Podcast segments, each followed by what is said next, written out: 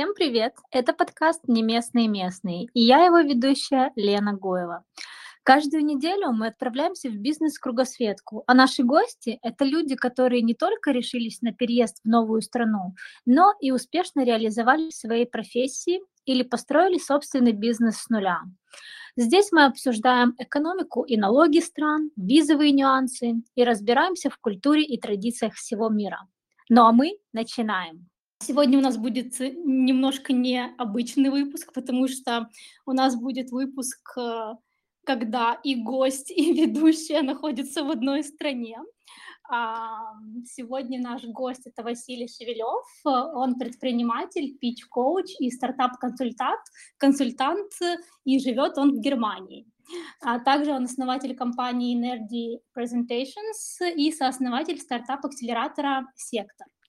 А, сегодня мы будем разговаривать о бизнесе, о том, как вести бизнес в Германии, и также а, Василий нам расскажет, как э, вообще помогать стартапам из России выходить на немецкий рынок и как обучать фаундеров, а, предпринимателей навыкам коммуникации и презентации. Вася, привет, ты с нами? Здравствуй, Елена. Конечно, с вами. Отлично. Я хочу послушать уже про про стартапы и про все, что с этим связано в Германии. Э, с удовольствием расскажу. Наверное, первый вопрос мой будет, как обычно, традиционный, но мы затронем буквально там по касательной. Mm-hmm. Хотелось бы немножко уточнить у тебя вообще, как ты попал в Германию, долго ли ты тут живешь, и расскажи про, про свой профессиональный путь, э, как ты пришел к тому, что где ты учился, возможно, как ты выбирал профессию, как это тут устроено. Немножко об этом хотелось бы уточнить у тебя и послушать. С удовольствием. Ну, в принципе, э, да, то есть я живу в Германии, недалеко от э, города Берлин, э, а именно в городе Потсдам. Я думаю, э, тем людям, которые немножко разбираются в истории российско-немецких отношений, город этот знаком. Эм, я эм, сам родом из Читы, э, из Забайкальского края, и с 2005 года живу в Германии.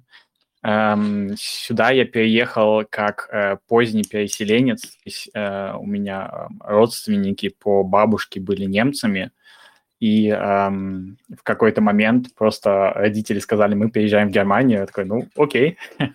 И, э, в принципе, этот весь процесс так и был. То есть, если интересно, могу пару слов сказать к небольшим формальностям. То есть, э, условно, да, есть такая небольшая бюрократическая канитель с заявками в посольстве в Москве. То есть, либо в нашем, э, в нашем случае было в генконсульстве в Новосибирске, вот, ну и потом весь процесс длится примерно два месяца, и я вот где-то в апреле 2005 года эм, уже был в Германии. То есть э, сам весь процесс длится больше года, то есть это уже заранее mm-hmm. все делалось, но сам вот этот переезд и вот весь этот процесс э, подготовки, он где-то занял нас месяц, может быть, два, и вот с апреля 2005 года я живу в Германии, и, в принципе, я с родителями, тогда я уже попал э, в город, который недалеко от Берлина. Это был еще не Потсдам, это был город поменьше, но с тех пор вот я и живу эм, на земле Берлина и на земле э, Бранденбург, которая недалеко от Берлина.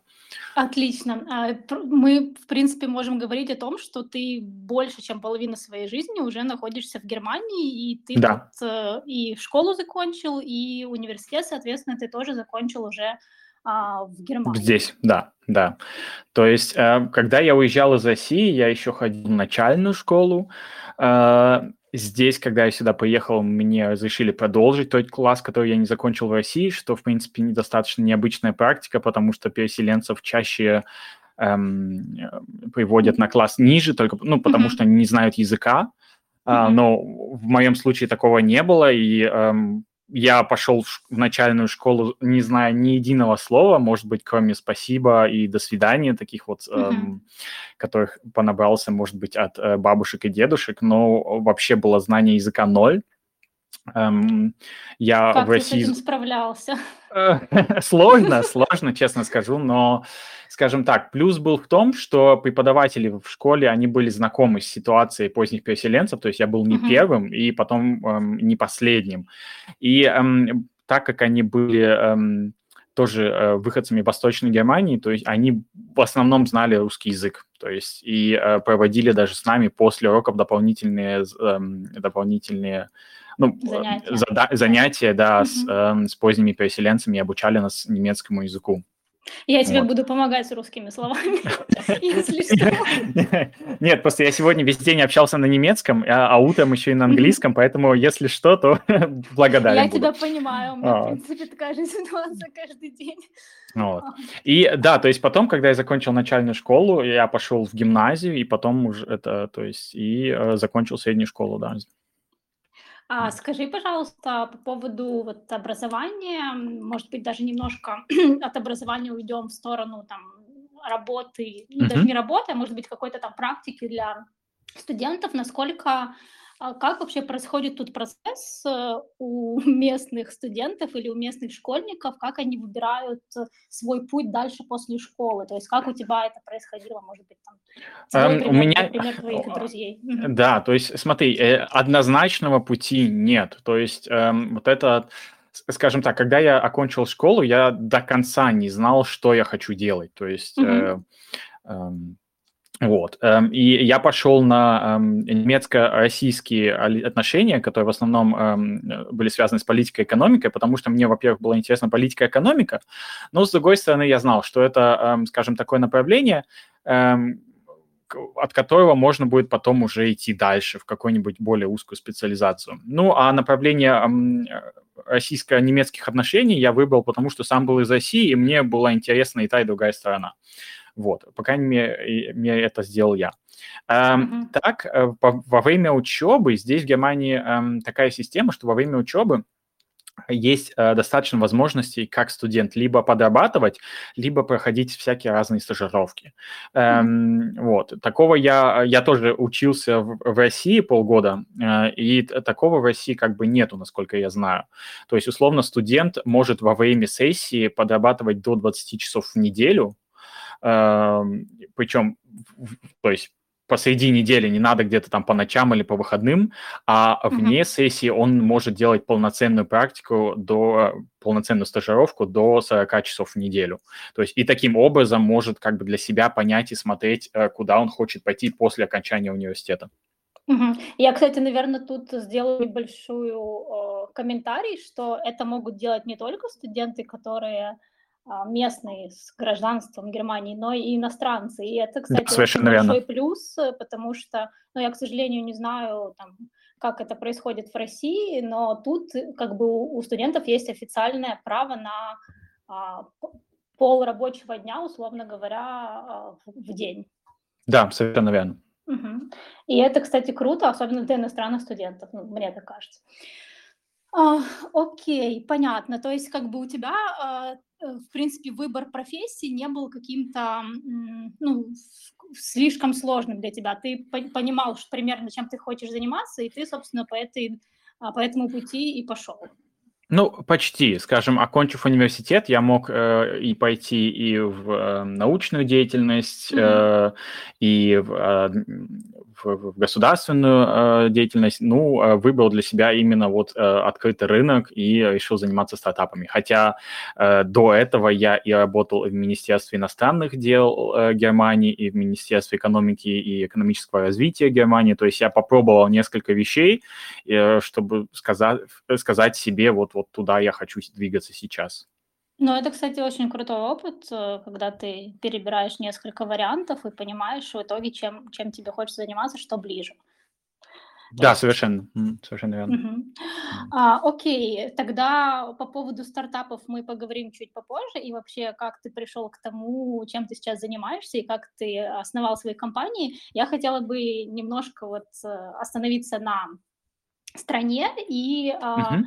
Скажи мне, пожалуйста, как вот вообще, какое у тебя было первое впечатление или вообще, в принципе, там на протяжении того, как ты жил в Германии и живешь, а можешь ли ты сказать какое-то отношение местных жителей к иммигрантам? Есть ли какое-то вообще разница между, между местными и те, кто приезжает, или как-то, может быть, ты на себе что-то ощущала, или тут mm-hmm. абсолютно все френдли?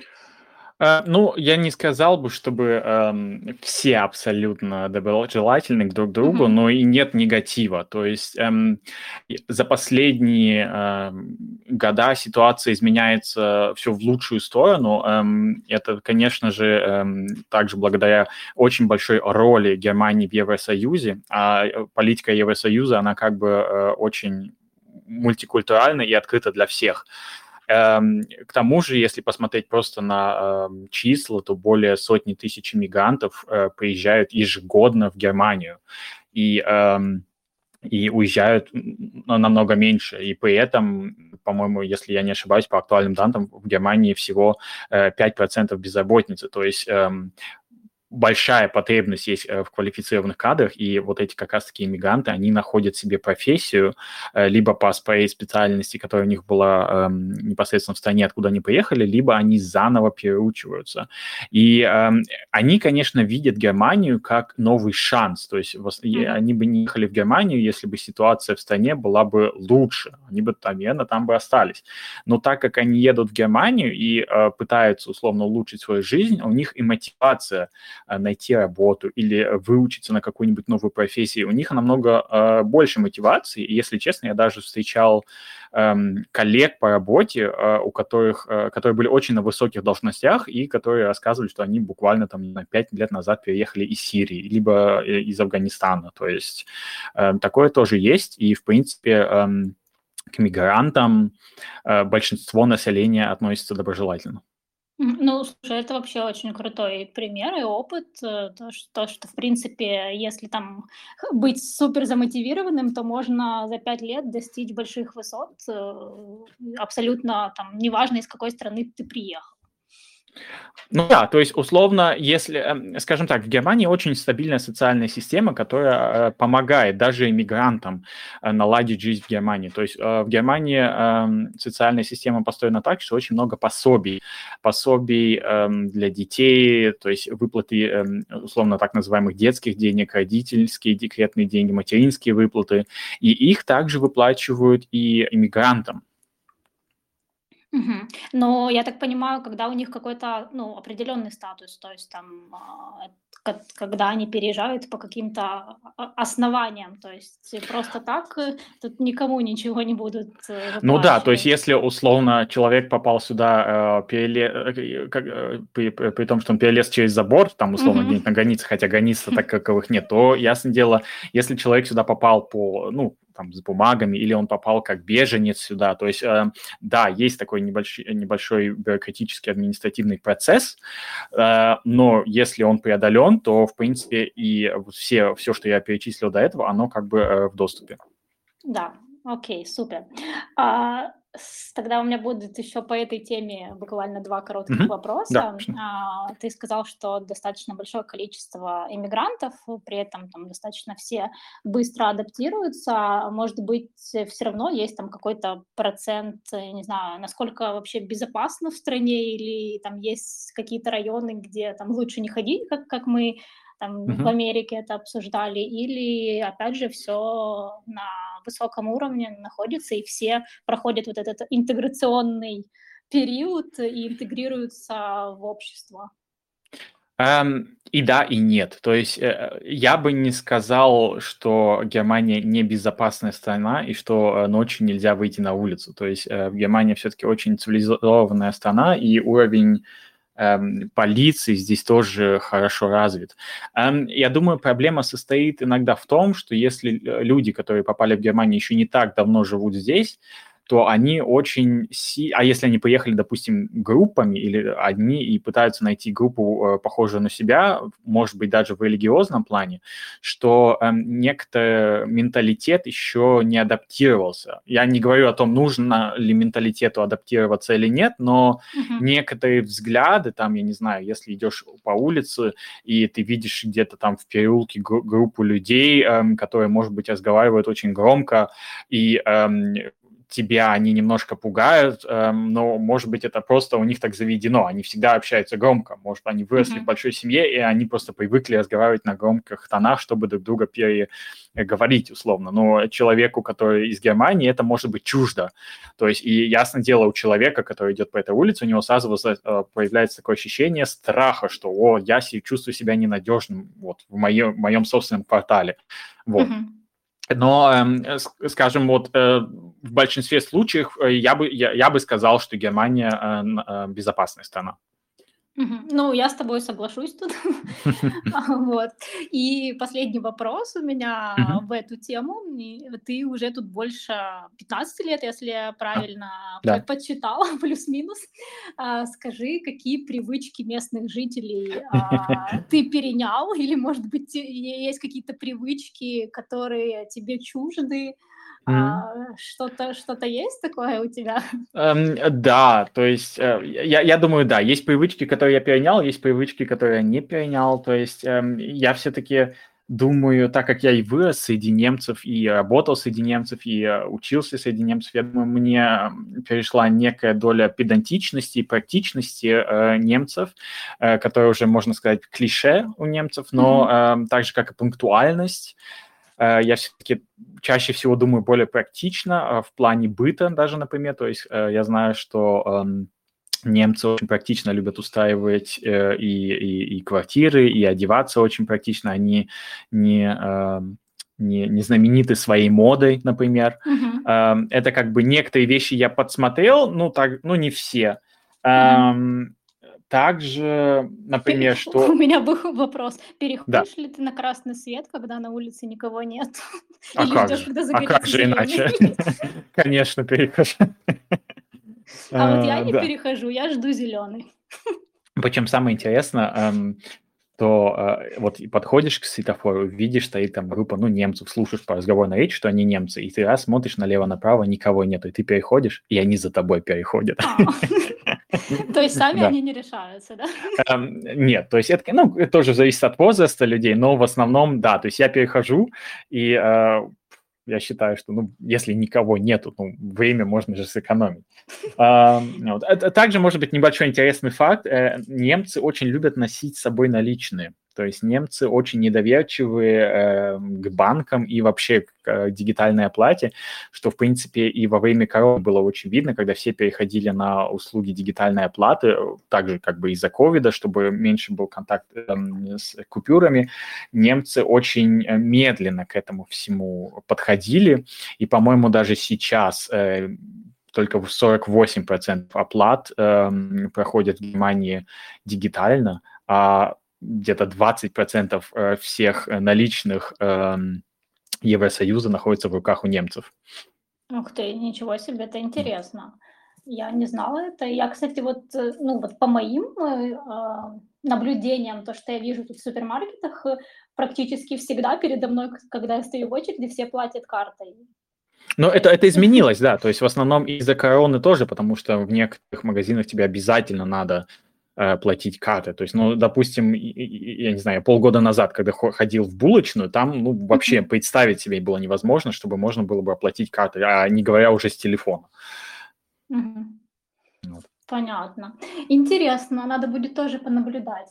А, окей, а, давай тогда поговорим немножко о вообще твоих проектах uh-huh. и акселераторе, который, а, э, который помогает, как я поняла, стартапам из России и, наверное, не только из России, выходить на немецкий рынок. Расскажи немножко об этом проекте, чем вы занимаетесь и вообще почему стартапы из России.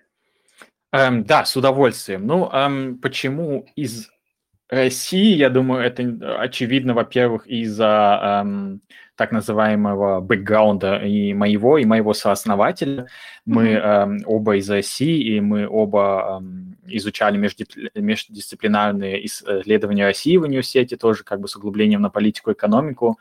И просто поняли также благодаря и место, и личным опросам, что есть интерес, эм, например, с российской точки зрения, эм, реализовать инновационные проекты, э, но недостаточно инфраструктуры, чтобы их реализовать. Эм, что не скажешь о Германии, потому что в Германии очень хорошая инфраструктура, чтобы основать фирму. Uh-huh. Вот. И мы поняли, что есть интерес, и э, что можно помогать э, российским инноваторам, скажем так, переезжать в Германию. И э, также благодаря э, стабильной социальной системы Германии устра... не только открывать здесь э, свою фирму, но и в основном устраивать как бы здесь свою жизнь. А как вы это делаете? То есть вы э, ищете какие-то непосредственно там э, компании, стартапы, которые, которые вам интересны, либо кто-то на вас выходит? Mm. Как у вас процесс организован? Эм, смотри, давай я немножко отойду на шаг назад и расскажу э, о условно трех слонах, на котором держится наша фирма. Я думаю, давай. может быть, после этого некоторые вещи будут более понятны. То есть, условно, сектор э, это и акселератор, и э, своего рода консалтинговая фирма. То есть у нас эм, три столба, на которых держится эта фирма, это да, то есть акселератор, который длится 6 месяцев, где стартапы и, э, то есть фаундер, где мы сопровождаем фаундеров в течение эм, шести месяцев, и помогаем им освоить навыки эм, построения бизнеса, построения бизнеса финансовых моделей, э, построения питчей, как правильно делать презентации, как правильно коммуницировать между собой, и вообще преподаем им условно навыки бизнеса. Э, в этом заключается программа акселератора, и когда они ее эм, оканчивают, они готовы со своим продуктом, то есть вплоть до того, что они в конце этих шести месяцев сделают свой MVP, то есть минимальный продукт, эм, что они готовы например, показать его инвесторам и э, сделать презентацию перед инвестором э, в надежде того, чтобы действительно получить финансирование. Uh-huh. Вот. Э, второй столб – это как раз-таки непосредственно консалтинг уже для фирм, которые, э, может быть, основались в России э, и хотят выйти на немецкий рынок. И консалтинг может заключаться в нескольких видах, то есть это может быть консалтинг по стратегии выхода на немецкий рынок, это может быть помощь эм, при открытии нового юрлица и помощь при построении стратегии маркетинга, чтобы выйти на немецкий рынок или ну, просто бренд, чтобы эм, вывести на немецкий рынок.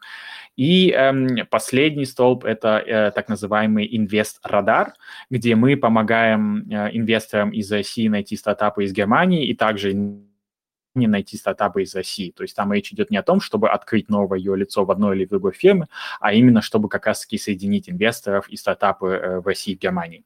Вот. И эм, некоторые, некоторые стартапы мы находим сами, то есть также мы, мы в моменте построения нашей фирмы, и как только ты начинаешь э, условно э, производить первую часть маркетинга, а именно рассказывать о своей идее, как бы приходят люди и говорят, что вот у меня там, я знаю знакомого, которому это может быть интересно. Mm-hmm. Некоторые фирмы приходят через место и говорят, вот я прочитал там вашу анкету, эм, и э, очень хочу с вами пообщаться, и из этого выходят проекты. Эм, то есть пока так, но, как я уже сказал, мы тоже в процессе и эм, тоже набираем и волонтеров в команду и пытаемся развиваться в эту сторону, эм, чтобы не только вдвоем-втроем это делать, но и с целой командой и также потом масштабироваться. А, тогда у меня тут вопрос будет, ну вообще очень крутой у вас проект. Мне прям самой захотелось вам акселератор, но у меня Спасибо. нет стартапа. Ну, а можно пообщаться и э, на другие вака... насчет других вакансий. А, у меня тогда вопрос будет по поводу... А, э, ты сказал, что там у вас, я так поняла, сейчас не очень, ну, как бы небольшая компания, небольшая команда. Какими mm-hmm. вообще фишками или, может быть, там, не знаю, чем должна обладать компания в Германии, чтобы привлекать крупных клиентов, э, чтобы, там, не знаю, вы были узнаваемы на рынке, uh-huh. а, ну, кроме, понятно, там всяких пиар а, активностей, что еще надо именно немецкому, наверное, маркету? Uh, ну вот смотри, в моем э, в моем опыте есть несколько возможностей, как и так так можно сделать. То есть э, я э, тоже знаком с представителями малых фирм, которые живут за счет того, что они, например, участвуют в больших государственных тендерах То есть эм, государство выписывает тендер, где эм, как раз-таки с целевой аудиторией на стартапы, где нужно сделать там, я не знаю, стратегию дигитализации, либо построить какую-нибудь платформу. Э, и стартапы, у которых есть э, своего рода ноу-хау, и которые знают, как это сделать, они э, делают все, чтобы этот тендер выиграть, и могут на нем там жить следующий год, два, три, например. Uh-huh. Uh, некоторые пытают условно по принципу лестницы переходить от одного клиента к другому, и последующий клиент всегда должен быть побольше. То есть um, чаще всего фирма, которая основалась условно, ну, допустим, в Берлине или в Подзаме, она начинает работать локально, они начинают говорить локально, и она растет и растет и по всей Германии. То есть, если вот начинать с таких вещей. Есть, конечно, и другие варианты, когда фирма берет очень много инвестиций, либо кредит, и э, условно все деньги эм, эм, используют на маркетинг и пытаются охватить все и сразу. То есть такое тоже есть. Но, скажем, нет вот именно какой-то особой изюминки. Я считаю, что изюминка заключается в том, чтобы найти свою нишу и правильно подойти к тому, чтобы вот э, поставить себя в своей нише и расти уже из своей ниши, чтобы сделать условно свою специализацию, поставить себя, фирму как эксперта, к которому даже будут обращаться большие фирмы. Слушай, ну это интересно. А, не знаю, ну окей, ладно, спрошу тогда, тогда это вопрос э, по, по поводу уровня дохода. А какой uh-huh. вообще уровень дохода у вас э, в секторе, в котором ты работаешь? То есть, э, не знаю, может быть, там средняя зарплата, если ты знаешь, чтобы а, не будем сравнивать оплату труда там в Германии, в России или в какой-то uh-huh. другой стране, а, но просто чтобы понимать, э, какая примерная там зарплата может быть у людей, которые работают в этом секторе. Ну, э, сейчас интересно э, словосочетание секта, ведь это ведь тоже название нашей фирмы. Да. Ты имеешь в виду именно, э, скажем, в сфере, в, в бранже, где мы работаем. Да, да, да. Эм, смотри, я бы здесь, эм, давай так, я думаю, можно взять две бранжи на ум. Это консалтинг, эм, ну и давай, может быть, там персональный коучинг. Я думаю, вот, вот немножко вот смесь из этих двух бранж нас будет удовлетворять. Mm-hmm. В, в консалтинге, в зависимости от того, конечно, работаешь ли ты в маленькой фирме, либо ты работаешь в большом корпорате, там либо большая четверка, либо там другие эм, фирмы, там зарплата где-то в среднем от 4200 э, до 5000 в месяц. Э, средняя зарплата. Есть mm-hmm. меньше, есть и выше, в зависимости от э, статуса и опыта работы. Э, если же говорить, от, э, скажем, о персональном коучинге, то чаще всего это люди, которые условно работают сами на себя, либо это индивидуальные предприниматели, либо некоторое такое сообщество индивидуальных предпринимателей, то там зарплата также может доходить в среднем от 3000 евро до, если там действительно клиенты высшего уровня, то и до 10 тысяч евро в месяц. Кстати, ты упомянул про, там, про, про коучинг и про ИП индивидуальных предпринимателей. Да. Насколько я знаю, у тебя изначально тоже была ИП или, или у тебя она до сих пор еще остается? Оно у меня а. до сих пор есть, да. То есть я основал свой первый ИП, когда еще учился в, студ... Э, в университете. Uh-huh. Это было так, потому что я начинал преподавать э, коммуникацию и пич-коучинг еще в университете местным студентам, которые хотели э, потом основать свою фирму. И параллельно, то есть зарегистрировал эм, индивидуальное предпринимательство и делал это как бы для и собственных клиентов. Um, вот, да. Насколько это было трудно или наоборот очень легко? Это вообще не трудно. То есть это вообще не трудно в Германии основать ИП. Скажем, это можно сделать онлайн, вот, либо это делаешь по месту, жи- месту жительства, то есть эм, это стоит в зависимости от земли, эм, то есть, ну, условно, там либо Берлин, либо Бранденбург, либо Гамбург, от 20 до там, 35 евро основать ИП, тебе не надо предъявлять ни счет, ни э, то, то есть ты условно пишешь, чем ты хочешь заниматься, и указываешь, э, хочешь ли ты это делать э, в полном э, заработке, либо помимо своей постоянной профессии, потому что там условно есть э, разница в, в сумме, которую ты можешь зарабатывать. Вот. И э, потом ты также заполняешь бумаги для налоговой, отсылаешь, и потом в конце тебе приходит, условно, твой налоговый, налоговый номер, который ты можешь э, вставлять на свои коммерческие предложения, на свои счета, и let's go. Угу. А налоги как-то отличаются от э, ИП, когда у тебя ИП и когда у тебя вот полноценная фирма? Э, как, как они ранжируются? Да, Есть да. Это, конечно, такой ну, грандиозный вопрос, на него не ответишь там в течение нескольких минут, но, может быть, там какие-то нюансы. Ну, давай посмотрим, ответишь. может, и получится.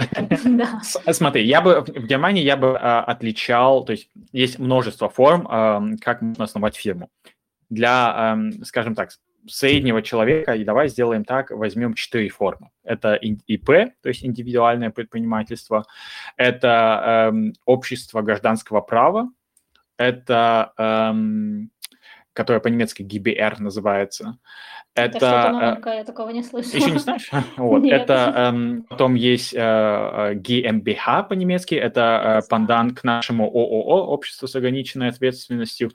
И есть эм, в Германии так называемые эм, УГ, то есть это, это корпоративная организация. То есть эм, и по уровню они идет ИП, потом общество гражданского права, потом корпоративная компания, и только потом уже идет ООО. Эм, ИП, как я уже сказал, основать очень просто, можно даже онлайн, эм, длится несколько недель, и причем самый долгий процесс э, находится в, в, в налоговой, потому что немецкая бюрократия, они очень долго все это заполняют, но именно то, что надо от тебя, ты можешь сделать там за полчаса онлайн. Вот. Mm-hmm. Общество гражданского права, э, по-немецки ГБР, это условно эм, фирма, это полноценная фирма, которую ты можешь эм, создать э, с, со своим сооснователем. Фишка в этой фирме заключается в том, что тебе не надо больших эм, финансов, чтобы ее основать, но э, ты несешь ответственность, у тебя безограниченная ответственность, то есть ты как бы несешь и ответственность, и собственным имуществом. Uh-huh. Вот. То есть эм, очень часто г- вот этот вот эм, общество гражданского права встречается, эм, например, в эм, как они называются, то есть эм, у э, людей, которые занимаются ремонтами машин, либо у эм, ну, то есть это там, где не бизнес, средний да? класс, да, средний uh-huh. бизнес, то есть там, где, эм, может быть, даже там, где вероятность большой ошибки очень мала, потому что ты как бы несешь ответственность своим имуществом. Э, кооперативная компания, у тебя был вопрос э, к, э, к обществу гражданского права, если я правильно слышал, нет? Uh-huh. Да, то есть, то есть э, кооперативная компания идет после этого, Эм, там тебе надо минимум 1 евро залог на счет, чтобы ее основать. Конечно, это просто так прописано, но смыслом этого нет, потому что тебе mm-hmm. нужны будет и э, нотариус, и основание фирмы и так далее и тому подобное. То есть если два человека хотят это основать, это может быть стоит примерно от 700 до там полутора тысяч евро. Вот. Эм, корпоративная компания считается маленький, маленькой ООО. И, э, может быть, пандант э, в, в Англии это limited. Э, mm-hmm. Вот к этому. Э, чтобы основать ООО в Германии, этот процесс намного дольше и э, затраты намного больше также, потому что там надо минимум 25 тысяч евро вложить на счет. Uh, но так как и в эм, корпоративной компании, и в ООО это юридические лица, и там как бы ограниченная ответственность, то есть именно только имуществом фирмы, а не личным имуществом. Вот. А, а есть какие-то, как сказать, лимиты именно по обороту в год? То есть там сколько у тебя должен быть оборот э, по операциям в год или как бы такого, такого нет? Ты можешь показывать там все свои текущие э, операции, и как бы будет ок, ты дальше просто там платишь налоги и дальше работаешь. Um, смотри, то есть um, когда ты работаешь как э, ИП, у тебя есть граница, эм, она называется, ну, она по-немецки называется маленький предприниматель. Uh-huh. Если ты работаешь как маленький предприниматель, то ты можешь по обороту максимум зарабатывать, э, если, по-моему, 22 500 в год. Uh-huh. Да, если я не ошибаюсь, но ты платишь только подоходный налог. Вот. То есть... И... А да. если ты зарабатываешь больше, то ты как-то платишь больше налога или тебе надо... Да, ты платишь больше налога. Нет, а, то есть ты Нет, платишь ты платишь больше, нал... ты платишь больше налога, э, ты mm. платишь также предпринимательский налог. А, угу. То есть, да, то есть, если ты платишь, э, получаешь э, по обороту больше 22 тысяч с половиной тысячи, то ты получаешь, то тебе надо и предпринимательский налог платить, да. До этого ты платишь только подоходный налог. Вот. Понятно. Слушай, интересно, особенно то, что, ну, хотя, в принципе, там в России, наверное, в других там странах СНГ тоже студенты там могут пойти оформить себе ИП и спокойно там параллельно работать, но классный опыт у тебя, то, что ты уже в студенческие годы основал ИП и работал на себя. Если честно, может быть, а, там на полминутки, то э, это, как я потом узнал, это достаточно частая практика среди студентов, потому что эм, и когда они основывают свой ИП, речь не именно идет там о каком-нибудь бизнесе. Знаешь, мол, как студенты, они ведь могут и прорабатывать, э, следя там за детьми, например. Uh-huh. И также они условно делают свое ИП, и просто как бы ставят счет родителям, за чьими детьми они смотрели, и вот как бы на этом зарабатывают. То есть это удобно почему? Потому что они сами могут решать, где, когда и на кого они работают. То есть, а как потом оказалось, я этого тоже не знал, это очень достаточно распространенная практика. А, интересно, кстати. То есть как бы ты можешь заниматься абсолютно, ну, предоставлять условно абсолютно любые услуги. Ну да, то есть для некоторых услуг, то есть если ты начнешь э, э работать как адвокат, то тебе там действительно нужны и э, сертификаты, да, и подтверждения, угу. да. Но на такие вещи то в принципе э, не надо, да. Понятно. Окей, это интересно, особенно мне. Все, что связано с Германией, мне интересно. А, расскажи тогда еще немножко про поиск работы и вообще, насколько было тебе после студенчества найти работу. Ну, как бы ты уже сказала, понятно, что ты там предоставлял услуги, у тебя было свое ИП, но может быть, там, ты все-таки тоже знаешь или у тебя есть опыт, а, как вообще ребята, которые заканчивают учебу, либо которые там на последних э, курсах университета, mm-hmm. как они ищут работу, может быть, там университет их куда-то направляет или им самим надо искать работу, как этот процесс э, тут устроен? Um, смотри, то есть я бы сказал, я бы всегда любому студенту, который начинает учиться, я бы ему посоветовал, э, да, то есть концентрироваться на учебе, несомненно, но также уже параллельно э, достаточно в начале искать себе возможную стажировку или как раз-таки вот эту студенческую подработку до 20 часов. Почему? Потому что в Германии э, образование на, государственном, на государственной основе очень доступно. То есть э, даже средний проходной балл в некоторых направлениях понижается с годом, из года в год. Э, что приводит к тому, что, э, по моему мнению, в Германии есть такая небольшая тенденция инфляции высшего образования. То есть все больше и больше людей получают высшее образование, а значит, э, получить работу все сложнее и сложнее.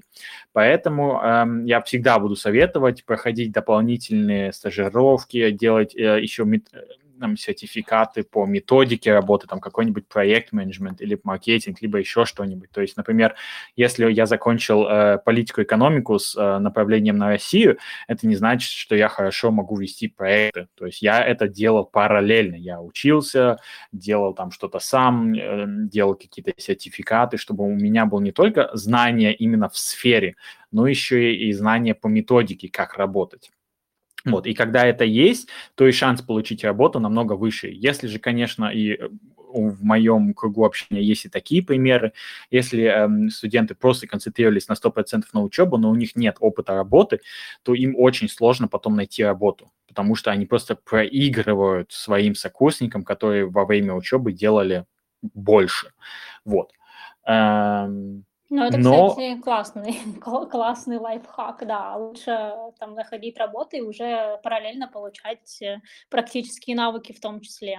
Да, то есть и, эм, скажем так, и в Германии при университетах всегда есть какая-нибудь студенческая организация, где можно перенять ответственность. Это ведь не обязательно искать работу где-нибудь еще там и ездить, я не знаю, по часу в день еще куда-нибудь в другое место, но uh-huh. и при университете можно работать. То есть там же есть и административные задания, и есть какие-нибудь э, студенческие направления при университете, которые тоже можно условно вставить потом себе в резюме и сказать, что вот я не только учился, я еще и э, параллельно что-то делал, перенимал ответственность, и я вообще в состоянии работать с людьми. Вот, поэтому, эм, а так, э, если есть такие вещи, то эм, найти работу легче, нежели если просто есть, э, условно, там, бакалавр либо магистратура. Угу. Понятно, окей, будем иметь в виду в том, в том числе. А у меня, наверное, осталось два вопроса. Последний вопрос, он такой будет более риторический. И Мгм. вопрос, который я хочу задать э, сейчас, это касается вашей деятельности акселератора. А, на каком, на каком этапе у вас сейчас работа? То есть у вас сейчас э, идет э, там подготовка новых э, ребят, с которых вы обучаете, или вы уже выпустили кого-то? Как сейчас вас Смотри, сейчас? Мгм. да, то есть а, акселератор у нас, мы сейчас набираем условно первую волну. Мгм. Сейчас у нас есть несколько проектов по консалтингу, которые мы помогаем выйти на немецкий рынок. Один из этих проектов, э, само собой не называя ни имен, ни названия фирм, один из этих проектов заключается в том, чтобы действительно открыть новое юридическое лицо здесь, в Германии. Эм, А другой, проце- э, другой эм, проект, эм, он именно, например, связан э, с, э, вообще даже с- почти со всей Европой. То есть там смотрим, куда можно и в Европе выйти. То есть, условно, Германия, немецкоязычные страны, это вот наш конек. Больше, конечно, Германия, ну и, в принципе, Швейцария, Австрия тоже. Вот. И эм, э, у нас уже есть несколько проектов, э, с которыми мы сейчас работаем, и э, постепенно, э, то есть один вот, если так вот про три- вот эти три столба, на, о которых я рассказывал, то есть вот один эм, есть, и он процветает, и э, с другим мы вот начинаем работать и их развиваем. То есть эм, следующими шагами будет непосредственно эм, поиск э, дополнительных людей. Это могут быть и студенты-волонтеры, эм, вот, набирая людей в команду, Мгм. чтобы, конечно, расширяться, Я, масштабироваться. Вот. И э, также, конечно, поиск э, и новых там инвестиций для себя. То есть это как бы тоже в самом начале такой момент, что эм, чтобы развиваться, надо как бы сначала тоже так называемый cash flow, чтобы Мгм. был. А, у меня еще два вопроса родилось. Да, конечно, пока без ты, проблем. Пока ты, пока ты разго- разго- э, говорил про новую волну, у вас есть какой-то вообще лимит э, участников, которых вы набираете, и как к вам попасть? Что надо людям сделать, чтобы попасть к вам?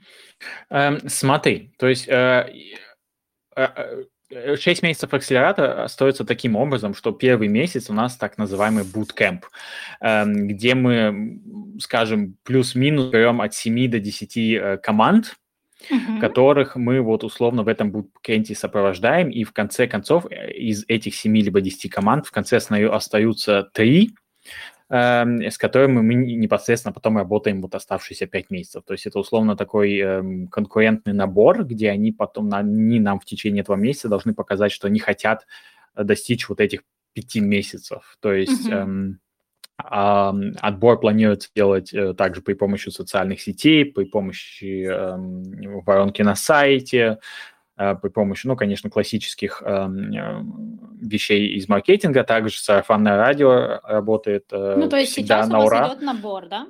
То есть, да, то есть так, чтобы мы вот уже непосредственно с января смо- могли э, начать, январь-февраль, да. Надо будет посмотреть, кто у меня есть. Может быть, я кому-то обязательно вас порекомендую. А, и э, еще вопрос, который хотела задать, это эм, как, ну, понятно, наверное, что Берлин такая, типа, айтишная столица Германии. ам, Есть еще какие-то города, где сосредоточено прямо вот э, такое стартап, IT-сообщество в Германии? Или это все, все же надо ехать за этим в Берлин? Я бы не сказал, что за этим надо ехать в Берлин, но э, ты, конечно, непосредственно права, что в Германии все-таки есть небольшие разделения по э, секторам стартапов. Эм, в частности, они связаны именно с геолокацией. То есть, например, все, что связано с, эм, со стартапами, которые как с логистикой, с, с, э, с- с, эм, вот, вот с- э, русское слово забыл, supply chain, то есть условно эм, с, с пос- да? с поставками, Мгм. то есть они в основном э, либо в Гамбурге, либо в Ростоке, то есть эм, э, в Берлине, если честно, также очень много финтека, то есть все, что связано с эм, стартапами, которые позволяют там, пре- пре- предоставляют э, сервисы оплаты, банки, то есть в Германии, например, N26 Мгм. очень большой банк, Э, это что-то новое, да? То есть это какой-то банк, который вот прям... Он, типа, это онлайн-банк. Современный, он, да? Ага. Да, то есть ему всего, по-моему, 4 или 5 лет. Это полностью онлайн, онлайн-банк, один из первых, э, и они вот в Биолине. Эм, очень, например, также эм, на земле Нидерсаксен, Нидерсаксония эм, э, развита сфера food и фудтега, mm-hmm. то есть все, что... И также агритек, то есть все, что связано mm-hmm. с агрикультурой, с, с, с, с, с едой. Вот, то есть, в принципе, эм, если вот так вот отдельно по землям, то да, IT вещь в биолине, но не только. Понятно. Слушай, ну это, кстати, интересное разделение. Классно, что ты это отметил.